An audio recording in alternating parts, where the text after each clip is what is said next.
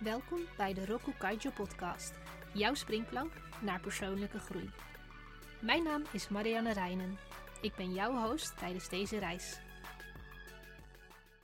Heb jij wel eens gehad dat je jezelf een groot doel had gesteld en dat het niet lukte om het te halen? Het is mij vaak genoeg overkomen. Hoewel ik ervan overtuigd was dat ik pas een laserfocus kreeg bij bijna onhaalbare doelen, heb ik mijn kijk daarop inmiddels bijgesteld.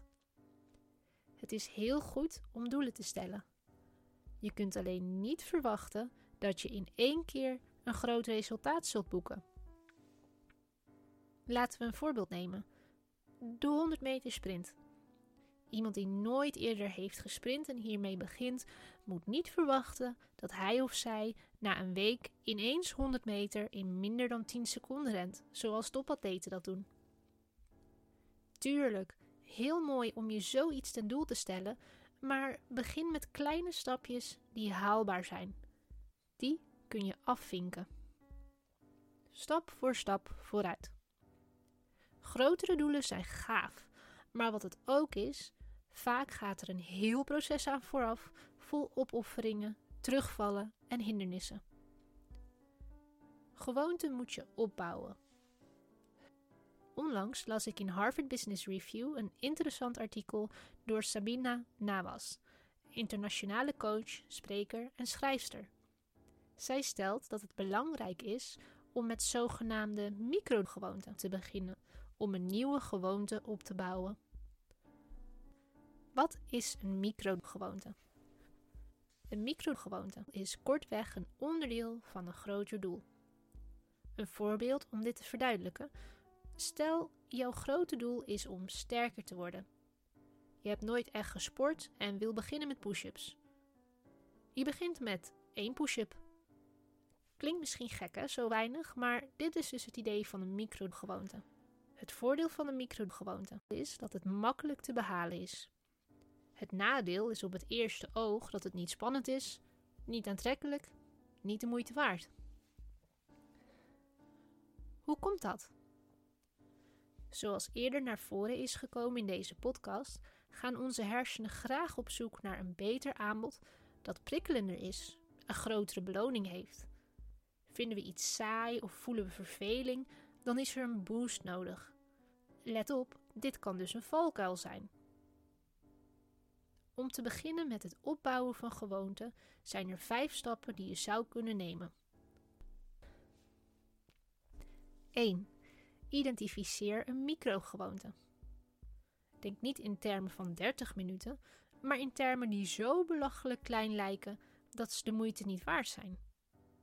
Wil je meer lezen? Zeg dan niet: ik ga elke dag 30 minuten of een uur lezen, maar, ook al klinkt het heel suf, ik ga elke dag één alinea lezen. 2. Koppel het aan een dagelijkse taak. Als je klein begint, is het ook niet tijdrovend. Zo kun je bijvoorbeeld tijdens een wachtmoment iets doen. Als je koffie staat te pruttelen of je theewater aan het koken is, ik noem maar wat. 3. Hou je vooruitgang bij. Dit hoeft niet ingewikkeld te zijn. Er zijn geen Excel-sheets voor nodig en het hoeft niet uitgebreid.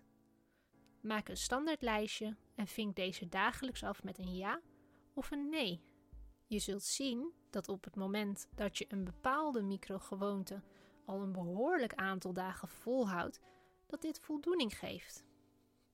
4. Schakel niet te snel. Ga pas naar de volgende stap als je dit minstens twee weken volhoudt. Dat klinkt lang, maar het zal ervoor zorgen dat je niet te enthousiast steeds grotere stappen maakt en vast komt te zitten in jouw groeiproces vervolgens je doel niet meer behaalt. 5. Zorg voor een maatje. Iemand die jou aansprakelijk houdt, die checkt of je het inderdaad nog volhoudt, zal helpen om de uitdaging aan te gaan. Misschien ook leuk als diegene aan hetzelfde doel werkt. Dan kun je elkaar scherp houden. Roku Kaijo's weektip. Als je een nieuw doel voor ogen hebt, vraag jezelf dan af: hoe ga ik dit aanpakken? Wat werkt voor mij? Kan ik het bij deze aanpak ook echt volhouden? Dit zorgt ervoor dat je je voorbereidt op het maken van tussenstappen, microdoelen. Volgende week wordt besproken welke gewoontes je kunt aankweken als je faalt. Hoe graag we het ook willen vermijden, we maken nu eenmaal fouten. Maar hoe kun je leren je op zo'n moment op je gemak te voelen? Ik vertel je er graag meer over. Bedankt voor het luisteren naar de Roku Kaijo podcast. Schakel elke donderdag in voor een nieuwe aflevering. Meer informatie en het laatste nieuws vind je op de website roku-kaijo.com.